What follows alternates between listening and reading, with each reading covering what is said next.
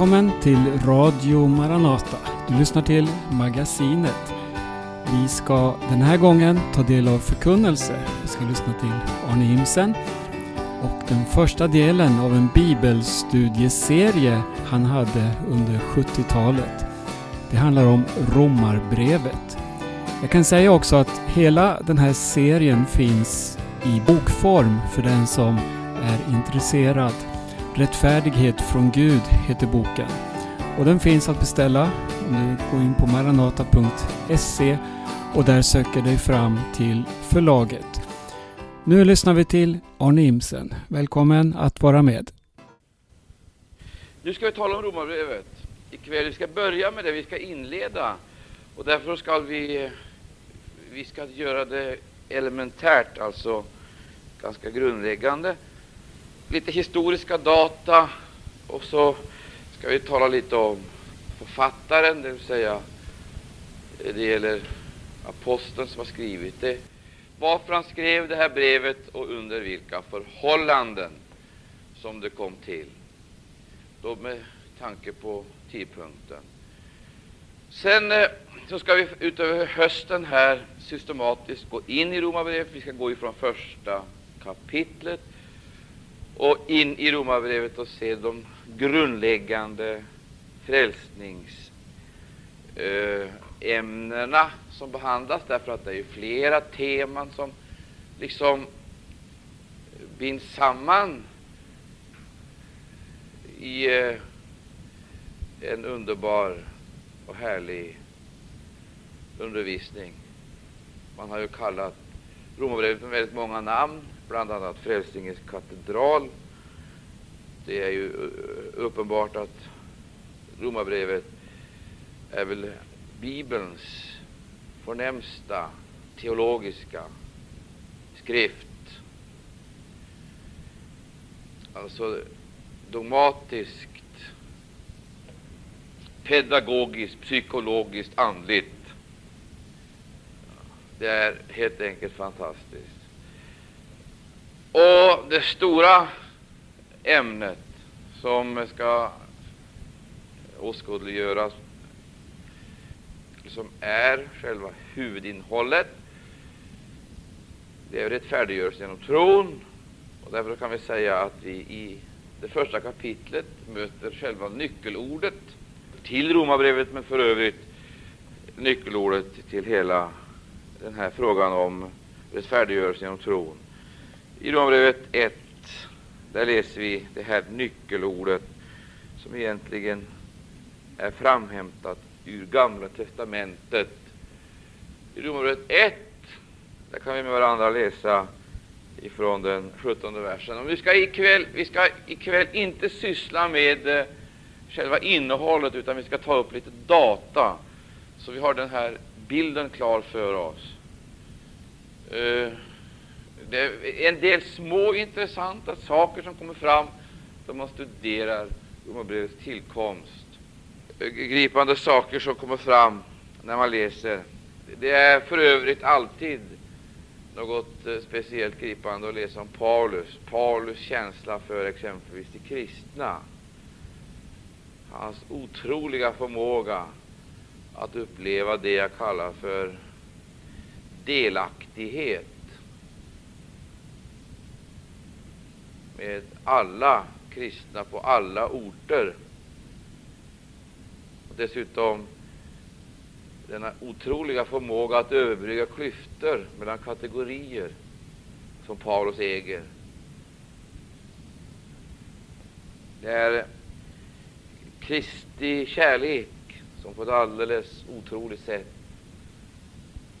gestaltas i hans liv, som flödar ut ur hans underbara undervisning. Han blev aldrig hetsk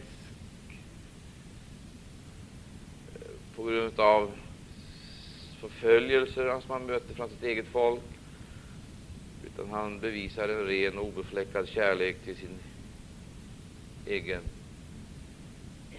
eh, nation. Dessutom så möter vi ju denna oerhörda konflikten som traditionellt fanns mellan judar och greker, eller för att kalla det mera begripligt för oss, mellan judar och hedningar. Hans förmåga att överbrygga de här klyftorna och hans beredvillighet att liksom bli allt för alla och möta dem utifrån deras egna förutsättningar för att kunna förmedla till dem evangelium. Jude, säger han, han har blivit jude för greker, han grek och så vidare. Det är Kristi outgrundliga, oändliga kärlek förkroppsligad i aposteln. Det innebar icke att han blev profillös och utsletades. Eh, eh, eh, det är tvärtom. Det är ju just där som själva hemligheten ligger. Att kunna bevara sin evangeliska profil, icke sudda ut den. Bevara den och ändå utan utslätning, utan jag skulle vilja kalla det för en teologisk anpassning. Alltså hävda evangelium med alla dess anstöt för judar och greker och dock tala till dem på ett sådant sätt som du förstod vad han talade om. Det är något fantastiskt. Det är helt fantastiskt. Och man blir gripen av att läsa vad, vad han skriver. Nu handlar det här om brevet som han sände till Rom. Och där ska vi ta nyckelordet nu då, som förekommer redan i första kapitlet. I den sjuttonde versen så heter det rättfärdighet från Gud uppenbaras från himlen över all ogud, eh, rättfärdighet från Gud uppenbaras nämligen däri, förlåt mig, uppenbar, uppenbaras nämligen däri av tro till tro. Så är det skrivet, den rättfärdige ska leva av tro. Den rättfärdige ska leva av tro. Om vi nu håller oss till Pauli brev så är det uppenbart att han alltså har skrivit hur många? Kommer fram till 13 brev. Och det första som vi har i den här bibliska kanon, det är alltså inte i tidsföljd, utan det finns en annan ordning som har bestämt det. Eh, det finns ju det gör skäl att ställa frågan vilket förhållande står författaren till adressaten, alltså till församlingen i Rom? finns något, finns något ord som tyder på att han aldrig hade varit i Rom. Första kapitlet, vi ska läsa där några versar ifrån sjunde versen. Från sjunde versen. Jag, Paulus, hälsar alla Guds älskade som bo i Rom, dem som är kallade och heliga. Nåd vare med eder och frid ifrån Gud, vår Fader och Herren Jesus Kristus. Först och främst tackar jag min Gud genom Jesus Kristus för eder alla, därför att man i hela världen talar om eder tro. Ty Gud, som jag i min ande tjänar såsom förkunnare av evangelium om hans son, han är mitt vittne. Han vet hur oavlåtligt jag tänker på eder och i mina böner alltid beder att jag dock nu omsider må få ett gynnsamt tillfälle att komma till eder om Gud så vill. Ty jag längtar efter att se eder, för att jag må kunna meddela eder någon andlig nådegåva till att styrka eder. Jag menar för att jag i eder krets må tillsammans med eder få hämta hugnad ur vår gemensamma tro, eder och min. Jag vill säga till eder, mina bröder, att jag ofta har haft i sinnet att komma till eder för att också bland eder få skörda någon frukt såsom bland övriga hedna folk. Dock har jag hittills blivit hindrad, både mot greker och mot andra folk, både mot visa och mot ovisa har jag förpliktelser. Därför är jag villig att förkunna evangelium också för eder som bor i Rom. Ja, vi ser här alltså att Paulus vid det här tillfället aldrig hade varit i Rom. Han hade aldrig varit hos församlingen i Rom. Och eh, Man kan då fråga sig hur församlingen i Rom hade kommit till och för övrigt hur var den sammansatt. Det är ju, det är ju egentligen oerhört viktiga frågor det här. Hur har den kommit till och hur har den blivit sammansatt? För att det lär oss att förstå exempelvis den väldiga, jag skulle vilja kalla det, den väldiga eh, nästan ja, nästan dualism som vi möter i första och andra kapitlet. Den oerhörda konfliktsituation liksom som tecknas för oss där i första och andra kapitlet av Romarbrevet. Han hade aldrig själv varit i Rom, Paulus, och frågan är nu den, hur hade den församlingen kommit till? Vem var församlingens grundläggare? Vet vi någonting om det? Därför att det var ju trots allt världsrikets huvudstad, och i Rom, där strålade faktiskt många intressen samman. Och där fanns också, där fanns också eh, flera av Österns religioner, alltså inte bara judendomen, utan flera av Österns religioner fanns där representerad, och dessutom ganska livaktigt de var livaktigt verksamma just i eh, världsrikets huvudstad. Så det var en väldig konflikt i den här staden. Förutom det att eh, staden upplevde vad vi skulle kunna kalla för en sekulariseringsprocess. Det eh, gällde ju hela det romerska världsväldet. En eh, sekulariseringsprocess som egentligen, som förmodligen är beskriven Alltså den utvecklingen är beskriven i det första kapitlets sista del, det ska vi återkomma till senare, vad den här sekulariseringsprocessen hade lett fram till. Uh, nu är emellertid frågan den, vem var det som uh, kom till Rom med evangelium och grundlade församlingen? Paulus för sin del hade ju under en lång tid haft den här församlingen i åtanke och längtade verkligen att få komma dit. Och nu hade han planer på att han skulle resa till Rom. Men hur skulle han resa till, eller varför skulle han resa till Rom? Varför?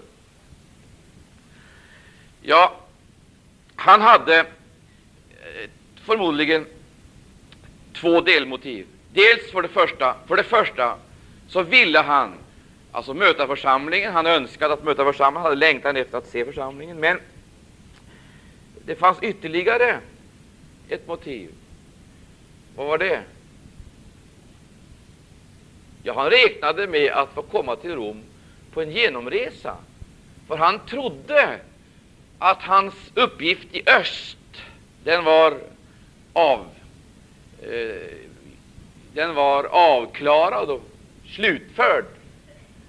Och nu såg han västerut och tänkte ganska långt. Han tänkte sig till Italien, till Rom, eh, för att ifrån Rom och Italien kunna resa vidare till, till Spanien. Så han talar faktiskt om att hans avsikt var att komma dit för att möta syskonen, möta syskonen, säger han, och hälsa på dem naturligtvis, umgås med dem, lära känna dem och för att meddela dem en andlig gåva. Men han hade det här motivet samtidigt, att just församlingen i Rom skulle utrusta honom för fortsatt resa, eh, så att han kunde komma till Spanien. Var står det någonstans? Om vi, om vi går till det femtonde kapitlet i Romarbrevet så får vi se de tankar alltså och reflektioner som Paulus hade. Därför att det här är också intressant av den anledningen att Paulus hade en princip för sin verksamhet, nämligen denna att aldrig arbeta på någon annans grund. Han ville aldrig arbeta på en annans grund, utan han var väldigt noga med att han började ifrån början, ifrån begynnelsen. Det vill säga, hans princip var att gå till platser eh, där Kristus icke hade blivit förkunnad och grundlägga församlingar. Vi kanske ska läsa om det också, därför att då kan vi ju nästan utesluta att Petrus exempelvis, eller någon av de andra apostlarna, hade varit i Rom. Det i sin tur utesluter ju den eh, bärande idén i den katolska successionen som säger att eh, eh, Petrus var romarkyrkans första vadå, biskop. Det var han säkerligen inte. Han var säkerligen aldrig biskop i Rom. Det är ett falsarium. Men det är ju ointressant för oss.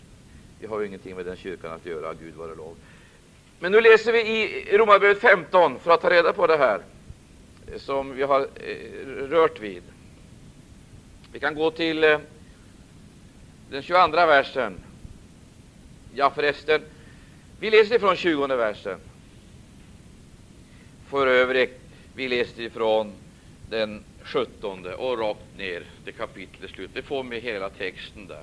Så får vi se lite av hur Paulus tänkte, hur han reflekterade, hur han planlade sitt arbete, vilka principer som han följde och vad som var avgörande för hans ställningstaganden i den här frågan i valet av visionsfält.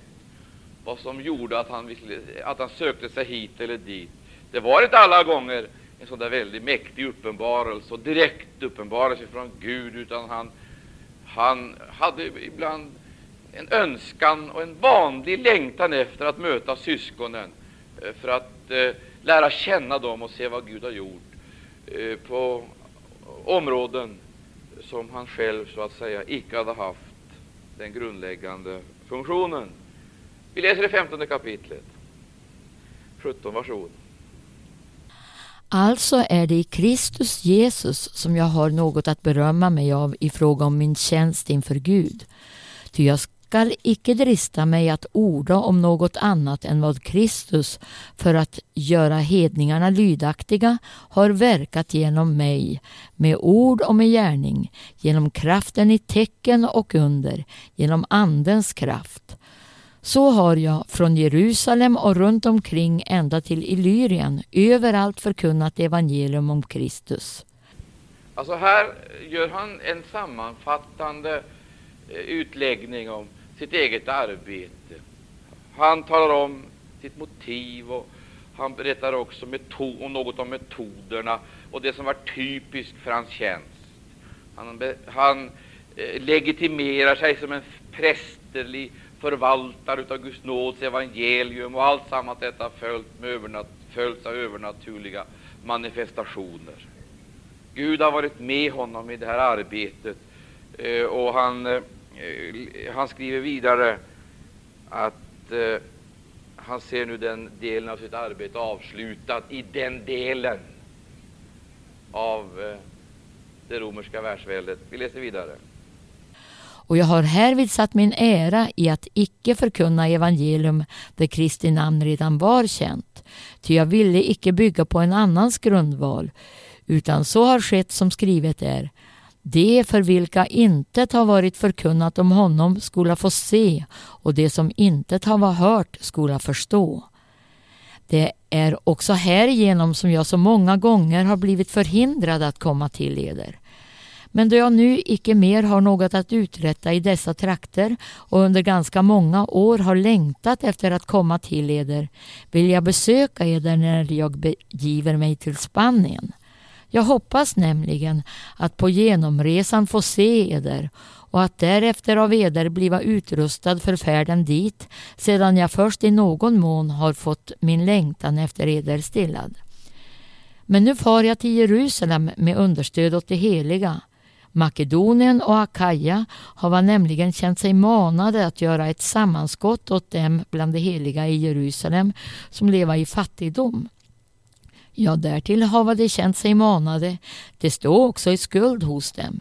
Ty om hedningarna hava fått del i deras andliga goda, så är de å sin sida skyldiga att vara dem till tjänst med sitt lekamliga goda. När jag så har fullgjort detta och lämnat i deras händer vad som har blivit insamlat ämnar jag därifrån begiva mig till Spanien och taga vägen genom Eder stad Och jag vet att när jag kommer till eder kommer jag med Kristi välsignelse i fullt mått. Och nu uppmanar jag eder, mina bröder, att vid vår Herres Jesu Kristi och vid vår kärlek i Anden att bistå mig i min kamp genom att bedja för mig till Gud att jag må bliva frälst undan det ohörsamma i Judeen och att det understöd som jag för med mig till Jerusalem må bliva väl mottaget av de heliga. Så skall jag, om Gud vill, med glädje komma till eder och vederkvicka mig tillsammans med eder. Fridens Gud vare med eder alla. Amen. Det, det, här är eh, eh, en fantastisk eh, beskrivning utav, och typiskt för Paulus. Prise Gud. Jag tycker det är någonting fantastiskt med denna, denna oerhörda Vilja, Ständigt nya områden. Att aldrig någon gång slå sig till ro. Det finns ständigt nya områden att erövra.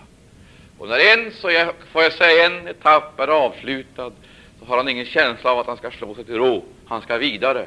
Och då följer han den här fantastiska principen, den här fantastiska principen som han ytterligare redogör för, ja, och kanske ännu lite mer detaljrikt i Andra Korinthierbrevet, där han liksom lägger fram hela det här oerhörda missionsprogrammet för församlingen Korint. Och vi ska läsa det i, som en parentes. Helt parentetiskt läser vi Andra Korinthierbrevet 10, hur han såg någonting bortom. Det fanns inga, eh, det fanns inga möjligheter att låsa honom fast inom ett område. När den, eh, när den arbetsuppgiften eller funktionen som han hade inom ett område var avslutad, då var det frågan om att dra vidare. Och han tillämpar då den här oerhörda dynamiken, alltså som vi ser i Andra Korinthierbrevet 10. Vi kan läsa där, eh, eh, jag tror faktiskt vi läser ifrån tolfte versen tolfte versen. Vi läser sen till kapitlets slut. Varsågod. Ty vi är och icke nog dristiga att räkna oss till eller jämföra oss med somliga som giva sig själva gott vitsord, men som är utan förstånd i det att de mäta sig allenast efter sig själva och jämföra sig allenast med sig själva. Ja, får jag bara ställa en fråga till er. Känner ni igen mentaliteten här? den typiska konkurrensmentaliteten som förekommer i alla tider. Stor, större, störst och bra, bättre, bäst. Och det är någonting alltså som har följt i alla tider och det har också belastat Guds verk i urkristen tid.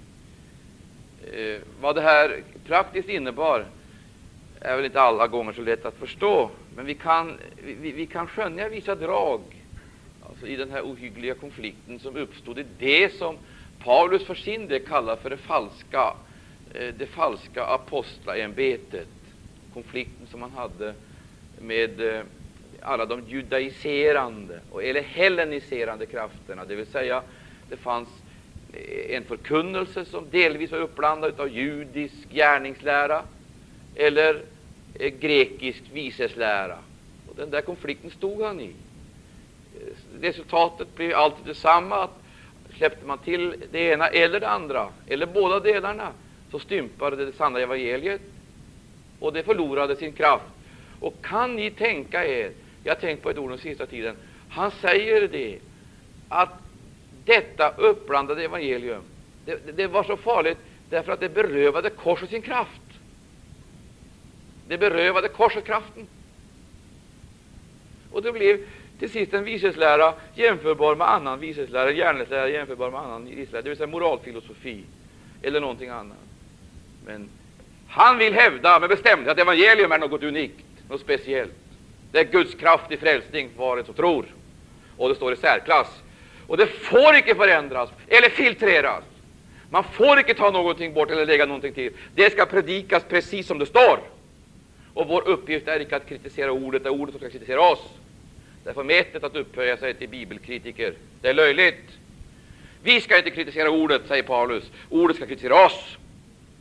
Och ordet är det enda verkliga korrektivet som har chansen att få någon ordning på oss. Och därför talar han också om trons lydnad, att göra hedningarna lydaktiga, att komma in under trons herravälde.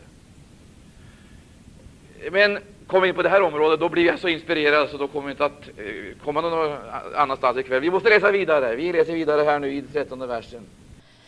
Vi för vår del vilja icke berömma oss till övermått, utan allenast efter måttet av det område som Gud tillmätte åt oss när han bestämde att vi skulle nå fram jämväl till eder. Ty vi sträcka oss icke ut om vårt område, så som nådde vi icke rätteligen fram till eder. Vi hava ju redan med evangelium om Kristus hunnit fram jämväl till eder. Ja, det där kan ni gärna, till, det, det där kan ni gärna skriva under. Suveräniteten inom det av Gud givna området. Alltså suveräniteten inom det av Gud givna området. Det vill säga, vi har ett område, ett ämbete. Och inom det ämbetet fungerar vi suveränt, lika suveränt som Kristus själv. Det har vi inte fått av någon människa. Det har inte tilldelats oss utav någon, eh, någon församling ens en gång, utan det har vi fått av Gud. Det, inom det området, om vi fungerar inom det området, då är vi i vårt rätta element. Och det är det han säger här, att eh, han för sin del vill gärna berömma sig. Han vill gärna berömma sig av det Gud har tilldelat honom. Ty inom det område Gud har tilldelat honom har han förblivit trogen. Halleluja. Och därför så har han heller aldrig behövt använda armbågarna för att försöka att kämpa till sig positioner eh, som Gud aldrig har gett honom och på samma gång försöka att eh, trycka undan andra eh, som han eventuellt avundades därför att han tyckte att det gick bättre för dem och de hade större framgång än vad han själv hade. Det var helt omöjliga tankar på Paulus. För det handlade inte om någon personlig konkurrensmentalitet eller karriär eller någonting som överhuvudtaget skulle kunna ge någon glamour åt en mänsklig insats. För det som skedde, det skedde genom Guds nåd. Och funktionen var helt beroende av att det var Gud som hade tillmätt den här utrustningen och den kunde användas uteslutande efter de lagar som finns i Guds eget rike. Det är en fantastisk tanke. Halleluja, ära vare Gud och Lammet. Och nu är frågan då hur detta område, det vill säga det område som Gud har tilldelat åt oss, hur detta ska utvecklas och utvidgas så att vi inte eh, stagnerar eller hämmas i vår utveckling, utan det ska utvecklas. Vi läser igen, vi fortsätter. Ty vi sträcka oss icke utom vårt område, så som nådde vi icke rätteligen fram till eder. Vi hava ju redan med evangelium om Kristus hunnit fram jämväl till eder. När vi säga detta berömmer vi oss icke till övermått, icke av andras arbete, men väl hava vi det hoppet att i samma mån som eder tro växer till, vi inom det område som har tillfallit oss, skola bland eder vinna framgång i så överflödande mått att vi också få förkunna evangelium i trakter som ligger bortom eder och detta utan att vi inom ett område som tillhör andra berömmer oss i fråga om det som redan där är uträttat. Men den som vill berömma sig, han berömmer sig av Herren. Tycker den håller provet som giver sig själv gott vitsord, utan den som Herren giver sådant vitsord. Precis. Får jag fråga, hur många har fått ett område här? Hur många har fått ett av Gud givet område? Ja, nu, gör han klart, nu gör han klart för församlingen här att han har fått ett område sig tilldelat. Det området det har han intagit. Nu ser han bortom det här området ytterligare områden som ligger ointagna för evangelium. Det är stora slagfält som väntar på erövrarens insatser. Men han vet att ska han komma dit och dit så måste tron växa till i den krets där han redan har mött där han redan har, eh, eh där han redan har förkunnat evangelium. Tron växa till så att den här församlingen som har, upp, Eh, som har byggts upp blir självbärande, växer upp och blir självbärande och mäktig att fortplanta sig bortom de områden som är intagna. Och så här var det alltså i fråga, i fråga om Rom Han upplevde att nu var han färdig i den östra delen av det romerska riket. Själv hade han också varit hårt prövad, både av sjukdom och av andra lidanden som han fick uppleva på grund av att han aldrig kunde kompromissa med evangelium och såg det som en helig plikt att i alla lägen och i alla avseenden hålla evangeliets segerfana högt och obefläckad. Och därför fick, där fick han lida oerhört mycket. Men det är detta som är otroligt och underbart på samma gång, att detta hade icke sänkt modet så att han sjunkit ned i missmod eller förlorat tron. Tvärtom. Han kände att nu är det här området klart. Nu ska han bortom. Och så vänder han sig till församlingen i Rom. Han har inte grundlagt den församlingen. Men där finns det en församling och nu räknar han med att där, där är Kristus redan predikad. Jag reser till Rom, men jag stannar icke där. Jag reser dit för att av den församlingen som finns i Rom få Eh, medel eller resurser eh, för att kunna gå vidare till Spanien, till en annan del av världen. Och där Kristus ännu icke har blivit känd, predika evangelium. Halleluja. Vi tycker det är jobbigt att följa med Paulus på de här väldiga resorna. Men du, vilken, vilken inspiration, vilken kraft. På genomresa. Nå, hur kom han då till Rom? Eller kom han till Rom överhuvudtaget? Va? Kom han som resenär för att resa vidare? Gjorde han det?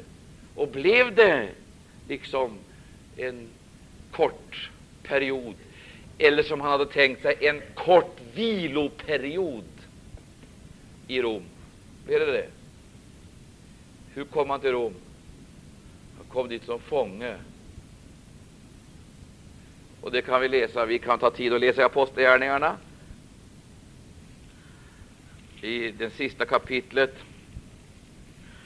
I Apostlagärningarna 28, 14 versen.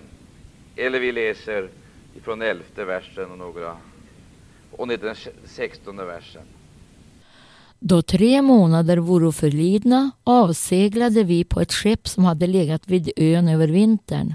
Det var från Alexandria och bar tvillinggudarnas bilder. Och vi lade till vid Syrakusa och stannade där i tre dagar. Därifrån foro vi längs kusten och kom till Regium. Dagen därefter fingo vi sunnanvind och vi kom så redan på andra dagen till Puteoli. Där träffade vi på bröder och hos dem stannade vi på deras inbjudning i sju dagar. På detta sätt kommer vi till Rom. Ja, jag tycker vi ska stryka under på detta sätt kommer vi till Rom. På detta sätt, därför att eh, det ligger ju någonting väldigt märkligt. Han hade tänkt att han skulle komma till Rom som, eh, för att rekreera sig.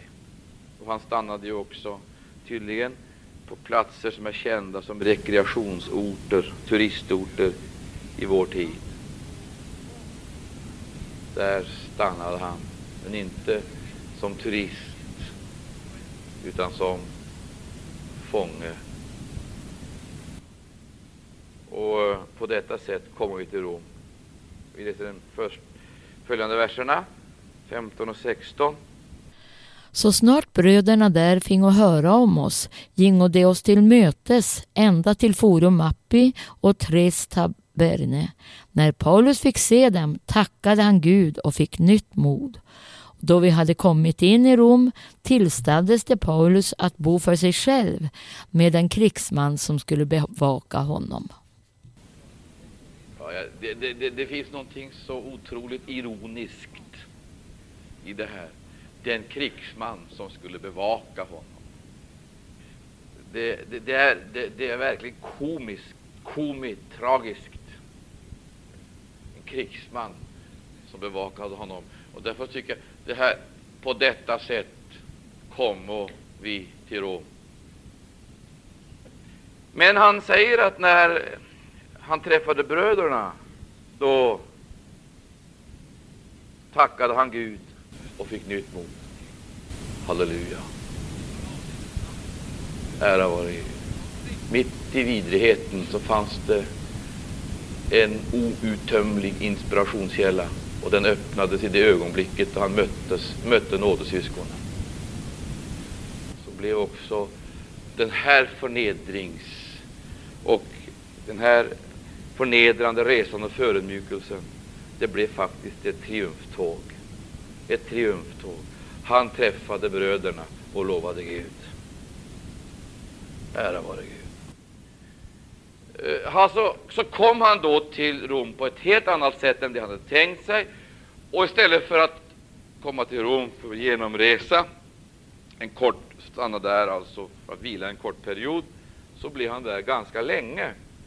Hur lång tid tror ni att han var där? Vet ni någonting om det? Ja, om vi läser i den trettonde versen, ja, trettionde, förlåt mig, i sista delen av kapitlet, så kan vi, får vi veta eh, någonting om detta. Ja, I två hela år bodde han sedan kvar i en bostad som han själv hade hyrt, och alla som kom till honom tog han emot. Och han predikade om Guds rike och undervisade om Herren Jesus Kristus med all frimodighet, utan att någon hindrade honom däri. Och nu vill jag bara fråga, hur gick det egentligen för Paulus? Kom han överhuvudtaget till Spanien? Kan vi med säkerhet säga någonting om det? Kom han till Spanien? Hur gick det för Paulus? Vi har ju en situation tecknad i eh, Andra Timoteusbrevet, Paulus andra brev Timoteus, det som kallas för pastoralbreven, ett av dem, och som är skriven under hans fångenskap. Vi vet ju, vi vet ju med bestämdhet att Paulus satt fängslad åtminstone vid två tillfällen under en längre period. Alltså i två olika omgångar. Men frågan är nu den här, hur gick det för honom? Eh, om vi läser exempelvis i det fjärde kapitlet i Andra Timoteusbrevet. Eh, det, det, det, är, jag tycker det är så gripande att, att studera det här, därför att, därför att det, det finns på samma gång som det finns en sån okuvlig och eh, fullständigt omutlig vilja att nå framåt, så finns det en total undergivenhet under Guds vilja. Han är fängslad, och han skriver i eh, fjärde kapitlet, som ju, eh, om vi tänker oss Timoteusbrevet, det är ju mer personligt färgat än några av hans övriga skrifter. Han skriver mycket om sig själv och sina besvikelser, sina svårigheter, sina plågor. Det skriver han väldigt mycket om. Eh, det är högst personligt och det är skrivet också till en förtrogen vän. Men eh, mitt i allt sammans finns det en underton av triumf och glädje. Och vi möter också det här i det fjärde kapitlet. Han säger sjätte versen. Lyssna till den sjätte versen. Läs den eh, några gånger. Sex, sju och åtta. Läs framförallt sjätte versen. Vilken märklig bekännelse utav en apostel som ser ointagna områden som han kämpar för att erövra för evangelium. Själv är jag nu på väg att offras och tiden är inne då jag ska bryta upp. Jag har kämpat den goda kampen, jag har fullbordat mitt lopp, jag har bevarat tron. Nu ligger rättfärdighetens segerkrans reds åt mig, och Herren, den rättfärdige domaren, ska giva det åt mig, och på den dagen icke allenast åt mig, utan åt alla dem som har älskat hans tillkommelse. Ja, nu frågar jag här, blev det här slutstationen för Paulus? Blev fängelsevistelsen i Rom slutstationen, så att han verkligen blev dödsdömd och dödad, som man säger, som illgärningsman? Kom han ut ur fängelset i Rom? En sak är i varje fall säker. Han bevarades i denna otroliga själavinnande nöd, vånda och kärlek. Mitt under fängelsevistelsen, under det lidande som drabbade honom, så hade han glädjen i Gud och förmådde förmedla också evangeliet, välsignade budskap till den omgivning som fanns i den miljön. Det påstås, det, sägs, det är en tradition som Sverige har sagt det här förut, vi kan upprepa det, sägs att man icke kunde ha någon krigsman hos honom mera än en timme.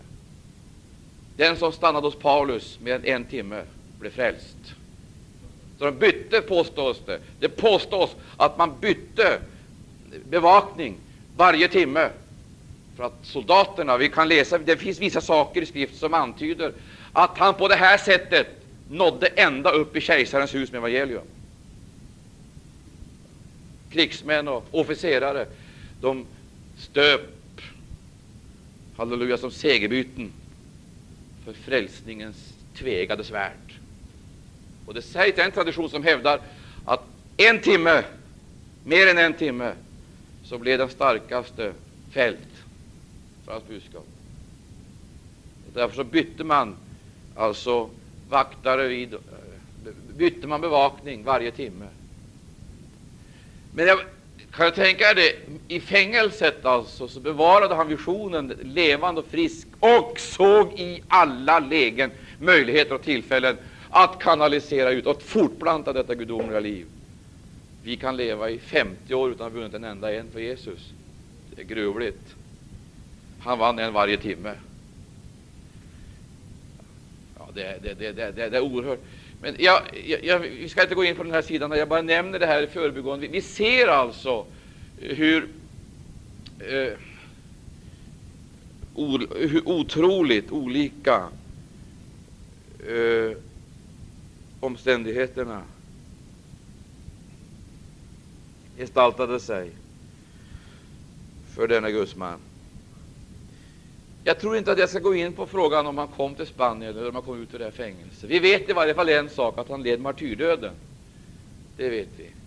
Om det nu var här vid detta tillfälle eller om det finns ytterligare en eh, fängelsevistelse som han fick genomlida, det ska jag inte gå in på. Det kan finnas vissa ting som tyder på att Paulus trots allt kom till Spanien.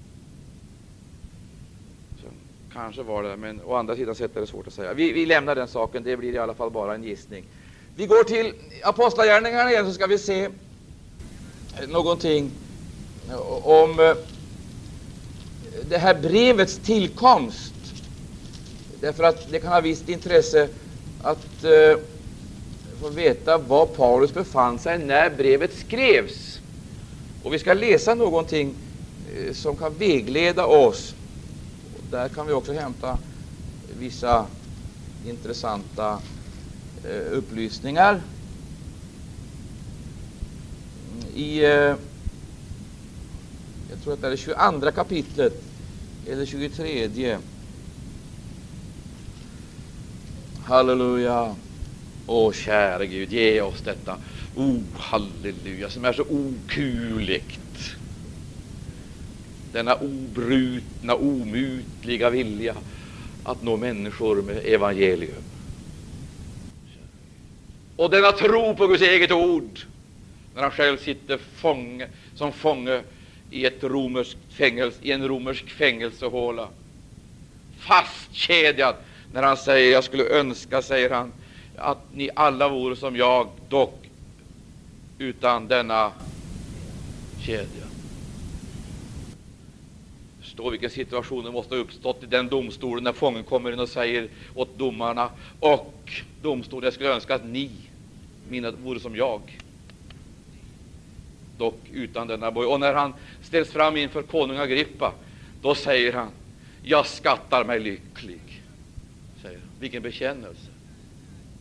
Inte en ton av emo. Jag skattar mig lycklig att jag. Det vill säga, för honom var varje tillfälle en chans att nå människor med evangelium. Och i det där sammanhanget handlade det om att nå, nå konungens hjärta med evangelium. Det var lycka nog för Paulus. Sen om detta skedde med bojor eller utan bojor hade ingen som helst betydelse. Han nådde konungen med budskapet. Och därför så säger han, jag, säger han, sitter fångad och är inlåst och inburad. Men Guds ord, det bär icke bojor.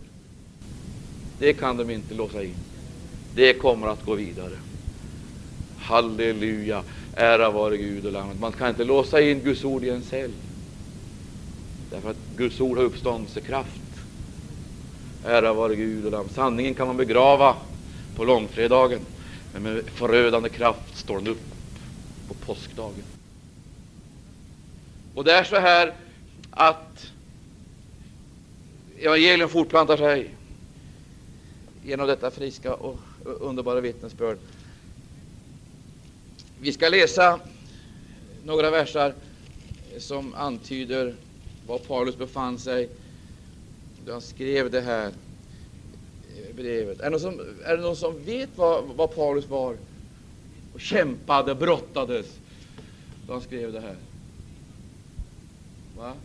Han hade gjort en insamling nu för syskon uppe i Jerusalem. Oj, oj, oj. En församling som mötte honom med misstänksamhet, som knappast vågade ha några relationer till honom. Hör du, han hade gjort en insamling till den församling som aldrig hade intervenerat till hans fördel. Aldrig. Vi ser aldrig att Jakob, Johannes eller Petrus ställde upp på hans sida. Han klagade vid ett tillfälle att vid mitt första försvar, säger han, så, så var det ingen som stod mig bi. Ingen. Det var ingen som intervenerade till hans fördel. Ingen. Ingen av pelarna uppe i Jerusalem. Ingen. Varför? Varför tror ni det? Man var rädd för att dela Pauli öde. Man var inte helt hundraprocentigt övertygad om att man vågade bryta så radikalt med judendomen som Paulus hade gjort. Ty då visste man att man skulle få möta exakt samma konsekvenser. Att ställa upp med Paulus, det var farligt. Men det heter Herren stod mig vid. Och så må Herren icke tillräkna dem det. Herren stod mig vid. Tror du på det, så säg amen. Herren står sina vittnen vid. I denna väldiga uppgörelse på eh, olika nivåer och i olika situationer. Men eh, nu var han tydligen i Korint och den församling som hade ställt sig passiv inte och, och, och, skeptisk och reserverad både till hans person och hans verksamhet. Den församlingen kände han skuld emot. Därför så gjorde han ju den här väldiga insamlingen till det heliga i Jerusalem. Halleluja. Och han skickade bröderna på insamlingsresor. Insamlingsresor. Vad skulle de göra? De skulle samla in medel till moderförsamlingen i Jerusalem. Så besvarade han deras skepticism och reservation, deras fruktan, jag höll på att säga deras små utfrysnings och utmanövreringsförsök. Det besvarade han med Kristi kärlek. Och om vi läser i Apostlagärningarna så får vi eh, förståelsen av att han då befann sig i, i Korint på sin tredje missionsresa. Det tjugonde kapitlet. I, det andra, I den andra versen. Jag blir så inspirerad när jag läser om Paulus så jag, jag, jag, jag, jag skulle, oh, om vi kunde få något av den där glöden, den där elden. Oövervinnliga kärleken, Beredvilligheten. Gud vad det är, och offervilligheten. Apostlagärningarna 20. Där läser vi den andra versen och den tredje. Och när han hade färdats genom det landet och jämväl där talat många förmaningens ord kom han till Grekland. Där uppehöll han sig i tre månader. När han sedan tänkte avsegla därifrån till Syrien beslöt han, eftersom judarna förehade något anslag mot honom, att göra återfärden genom Makedonien. Jaha. Där uppehöll han, uppehöll han sig i tre månader. Vi lägger märke till han kom till Grekland. Vi går till eh, Romarbrevet igen och så tittar vi det 16 kapitlet. Romarbrevet 16. Eh, så ska vi se här där vi möter några eh, några kända namn och orter. Vi kan läsa den första versen, andra, tala om eh, bara, bara några ord också om församlingen, sammansättning. Eh, om vi läser här 16 kapitlet, det är de första verserna. Vi kan läsa till och med sex, varsågod. Det är många fina namn. Jag anbefaller åt eder vår syster Febe, som är församlingstjänarinna i Kenkrea, så mottagen då henne i Herren såsom det höves det heliga och bistånd henne i allt vad hon kan behöva eder. Ty hon har själv varit ett stöd för många och jämväl för mig. Hälsen Priska och Aquila, mina medarbetare i Kristus Jesus. De har ju vågat sitt liv för mig och icke allenast jag tackar dem därför utan också alla hedna församlingar. Kenkrea, var ligger det någonstans? Var det inte så att Kenkrea var Korinths hamnstad? Alltså observera, vi ska komma ihåg det att Kenkrea här, det är, alltså, det är Korints hamnstad. Det är helt uppenbart att det här handlar om församlingstjänarinna i Kenkrea. Det handlar alltså om Korint. Vi läser vidare. De har ju vågat sitt liv för mig och icke allenast jag tackar dem därför utan också alla hedna församlingar. Hälsen och den församling som kommer tillhopa i deras hus. Hälsen Epenetus, min älskade broder, som är förstlingen av dem som i provinsen Asien har kommit till Kristus. Vilket tacksägelseämne! Vilket tacksägelseämne! De, har tackat, de tackar Gud för två stycken som har vågat sitt liv på Paulus och hela församlingen. Tänk efter. Jag skulle tro det att hade de här människorna levt i vår tid så hade de bedömda som mycket dumdristiga. Vilket tacksägelseämne. Stå upp i församlingen och tacka Gud för att de har vågat livet för Paulus och hela församlingen. Vad hade de egentligen gjort de här två då? Vågat livet? Vad hade de gjort för någonting? Vågat livet för mig, säger han. Vad innebär det? Vad kan, det, vad, vad kan de ha gjort eftersom de har utsatt sig för en så uppenbar risk? Hörrni, ja, men lägg märke till, det vill säga, de hade vågat livet så Paulus hade blivit räddad. Och därigenom att Paulus hade blivit räddad så hade detta gagnat alla hedna församlingar. För det är ju helt uppenbart att Paulus blivit röjd i vägen så hade det skadat alla församlingarna. Men därför att han blev räddad genom deras insatser så hade han eh, alltså orsak att tacka Gud för de här människorna som hade vågat sitt liv för honom. Och tacksägelseämnet är egentligen det. Tacka Gud för att de vågade satsa, ta den risken som de gjorde i en speciell situation, eller några speciella situationer. Ta den risken, våga sina liv för att rädda mitt liv. För att därigenom att mitt liv blev räddat så fick alla de andra hednaförsamlingarna tacksägelseämnen. För hade mitt liv blivit röjt i vägen, då hade det skadat samtliga församlingar. Eller också så här, hade mitt liv röjts i vägen, så hade de här församlingarna aldrig kommit hit. Jag tror inte vi riktigt fattar situationen här, därför att Paulus säger ju själv att han varje dag prisgav sitt eget liv. Säger han inte det? Och han talar om att han var beredd att ge sitt liv som ett drickoffer. Och jag har tänkt oerhört mycket på det här i somras, att ge sitt liv som drickoffer. Vad kan det innebära? Att ge sitt liv som ett drickoffer. Alltså ett offer för ett speciellt högt syfte och ett högt mål. Vad kan det innebära? Nu är det uppenbarligen så att de här människorna har deltagit med honom på ett så konkret, direkt sätt att det hade inneburit ett stort, en stor risk för deras eget liv. Och vad det handlar om det ska vi gå in på en annan, vid ett annat tillfälle. Det är ett fantastiskt skeende. Halleluja! Där människor överlämnar sig åt varandra och samtidigt gemensamt överlämnar sig åt Gud för att nå ett högt mål, evangeliets segertåg. Bibelns underbaraste och härligaste teologiska avhandling har en sån här frisk fläkt utav eh, närgående och direkta påminnelser om Guds trofasthet i enskilda människors liv. Hälsen Maria, som har arbetat så mycket för eder. Hälsen Andronikus och Junias, mina landsmän och medfångar, tryck under medfångar, som har ett så gott anseende bland apostlarna, som längre än jag har varit i Kristus. Medfångar med gott anseende. Halleluja.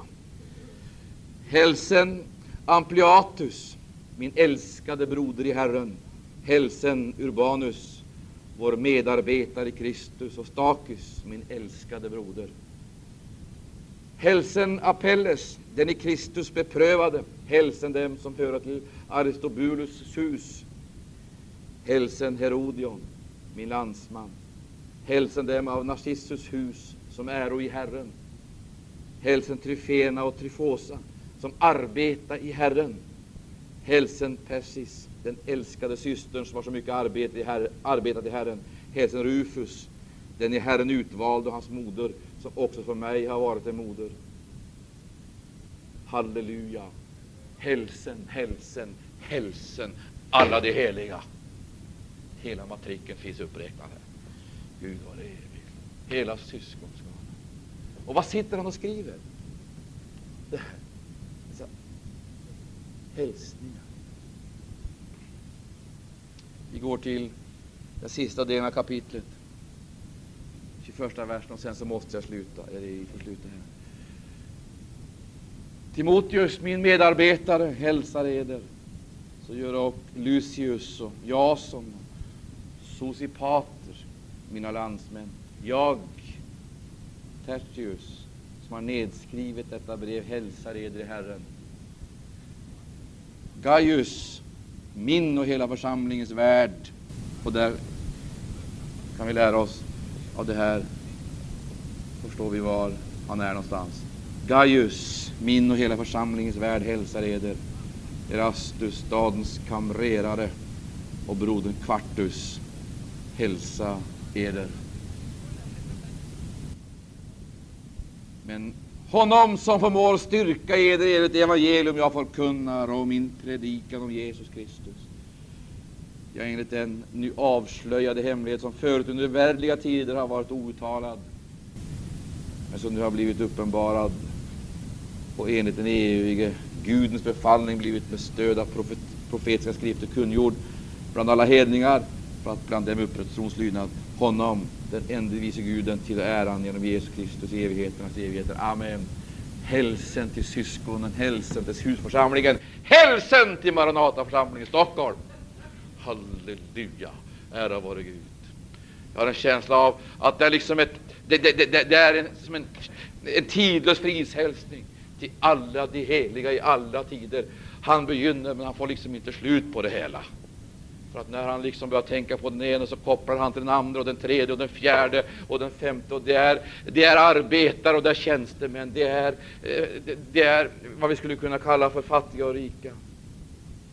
Det är gränslöst, oändligt. Hälsen, det är bröder och systrar. Hälsen, hälsen till syskonen i Maranataförsamlingen. Hälsen till Arne Imsen. Amen. Halleluja, vi tackar Jesus. Det enda jag vet det är att nåden väcker, att Kristi blod min synd, min skuld betäcker.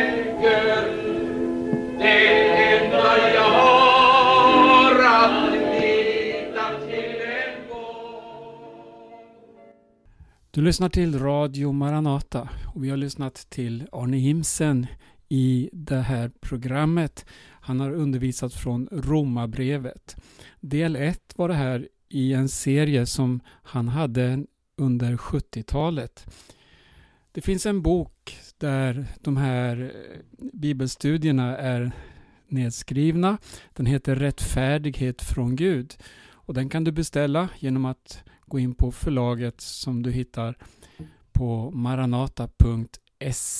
Maranata.se.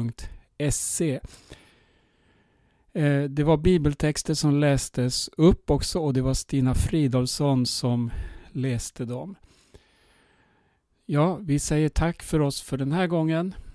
Till sist en påminnelse. Maranataförsamlingen har sommarkonferens i Långshyttan 13 till 17 juli.